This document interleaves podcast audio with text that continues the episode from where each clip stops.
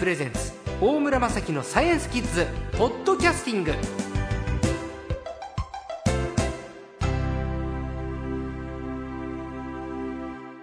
今週のサイエンスコーチは略して最高は2度目のご登場4年半ぶりですね。動物写真家の松橋俊光さんです。こんにちは。こんにちは。よろしくお願いします。はい、えー、松橋さんは生き物カメラマンなんです。で、えー、このきっかけ、もともとあのカエルとか両生類とか爬虫類の写真を撮ってらっしゃるんですけど、ある日、僕のもとにね、生き物の持ち方という本が手元に届いたんです。これ松橋さんの 撮った写真で、いろんな生き物の持ち方が丁寧に書いてある。これ衝撃ですね。そうですか。だってさ、今までこんな本ないじゃないですか。実は3冊目なんですよ、えー、持ち方の本。生き物の持ち方話題にだけなって売れなかったんですけど、今までは。えー、あの3冊目にしてちゃんとこう実用的な、いい本が出せたかなと思っています。だってさ、み、みんなが手に取る動物ってな、なんだろう？えー、っと、学校で飼ってる亀ね。はい。あと何？うさぎうさぎ。鶏？そんなもんでしょ？あの、でも最近小学校でも飼ってないところも多かったりして。となると家のペット？家のペットが身近な生き物に今はなってるような気がしますね。ワンちゃん、猫、あとハムスター。ハムスター。うん。なんだけど、ヤモリだとか、トカゲだとか、はい、ヘビだとか、別に知りたくないんだけれど書いてあるわけですよ。絶対知っておいた方がいいですよ。何故に、これなんで知っといた方がいいですか？あの、うん、出会う機会がゼロではないじゃないですか。はい。あとまあ、例えばあの世の中のお父さんは今生き物の持ち方知らないので、例えばお父さんになった時に子供がどこかで蛇がいて、うん、ね、ちょっと道が通れないと、はい、追い払うだけじゃかっこ悪いじゃないですか。はい、ひょいと捕まえて、ぶん投げてやるぐらいの男気が見せれたらかっこいいかなと。あ、蛇をね、はい、見つけて子供の前で、あ、蛇だと。で、僕だったら、うわーって逃げるわけですよ。でもそれを、果敢に蛇、蛇に挑んで、この生き物の持ち方に書いてある通り持って、適切な処理をするってことですね。そうですね。はい。あ、そっか。えちなみにじゃあ最初ヘビからいこうかな。はい。えー、ヘビの正しい持ち方。これヘビは毒があるヘビと毒のないヘビがあります。はい。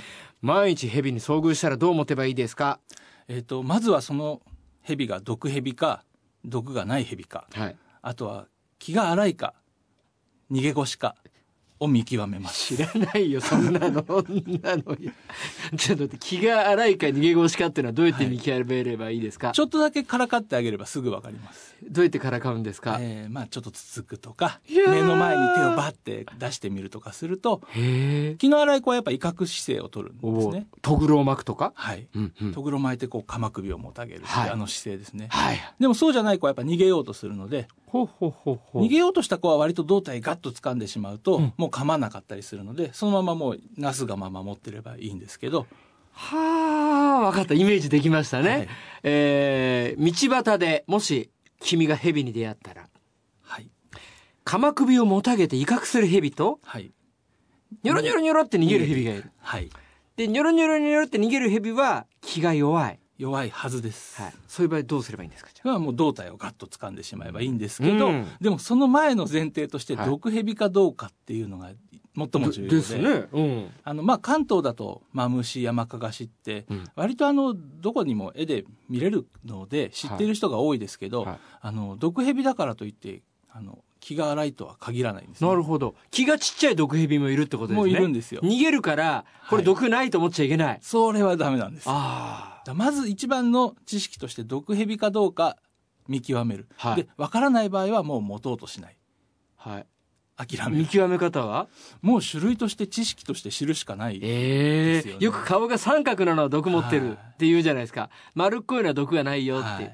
大体その基本情報はまだ生きてますか？いや、当てにならない。ならなくなってる。ですね。わかりました。はい。気をつける。はい、じゃあ毒があるかないかって。まあ、まあ、でも、無駄、乱れに近づかないことですね。そうですね。基本的には、知識がないもの、うん、知らないものには近づかない。うん、でも、持ちたいなっていう欲をそそられるなら、若干この本を読んで種類と持ち方を知っておくと万能かなと思います。わかりました。はい。毒はない、毒、ヘビは胴体を持てばいいんですね。胴体。そうですね。うん、でも頭とかキュッて180度顔を曲げてね、手に噛みついたりしようとするじゃないですか。はい。そうすれば、そそれはどうやってそれはまあ、気の荒い蛇の場合として、はい、えっ、ー、と、まあ、思い切って頭をガッと押さえるんですね。ああ、気の荒い鎌首もたげてる蛇は頭から攻める、上から行くと、はい、前から行くと必ず噛んでくるので、はい、前をこうやってごまかしつつ上からバッと頭を押さえちゃうんです。ええ、そうすると頭のこの顎の部分を挟むように押さえれば首がこう曲がらないので噛まれないと。へえ。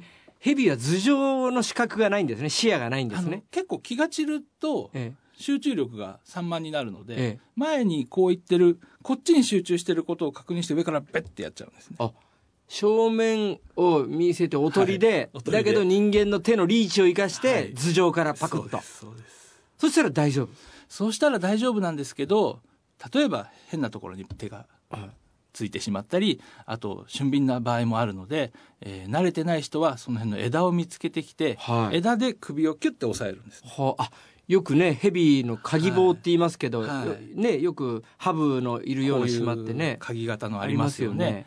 あれの代わりは枝でもなんとかなるので頭さえ押さえちゃえば、はい、噛む以外に特にそんな攻撃性はないので噛まれないようにして持ち上げて、えー、尻尾の方をちょっと手を添えればそんなに暴れずに。大丈夫ですか、はい蛇に時間かかっちゃったけれど 大和書房から「その道のプロに聞く生き物の持ち方」という本を松橋さん出版されてるんですけれどまあ本当いろんな種類の動物の持ち方が書いてある。で蛇もそうなんです。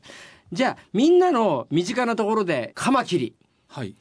カマキリ持てない子最近多いんですよ。カマキリ持てない子多いですね確かに。そうもう小学生で血気盛んな頃でもカマキリはちょっとみたいな子は多いです確かに。バッター捕まえられないし カマキリは持てないし最近のキッズたち大丈夫かと思ってるんだけど大丈夫じゃないですよね。カマキリぐらい持とうよってことですよね、はい、さあカマキリの持ち方どうやって持てばいいですか？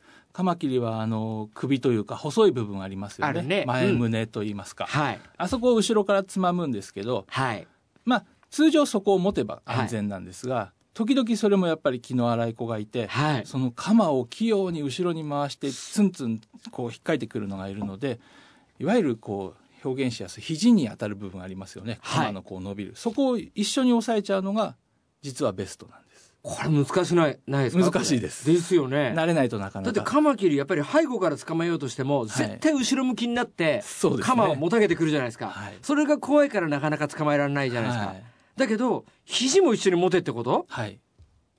あのシュッとそうはできないので、ええ、まずは手のひらでペチンと軽く押さえちゃうんですね。えカマキリを、はい、カマキリ死んじゃわないですか？押さえる力にやっぱり加減が必要なんですけど上からペチッと押さえて、その流れでこう頭を前に出すようにして首のところと肘を押さえて持つっていうのがベストです。全体を覆ってしまうと、はい、釜そのものを後ろに向けるような動きもできなくなるってことですね。そうですね。平面で捉えると生き物って割とあのどうしようもないって諦めるところがあるんですよ。どの生き物も。抵抗しない。初めは手のひらでっていうのは基本ですね。後ろが。はい。いや、はい、イメージできた。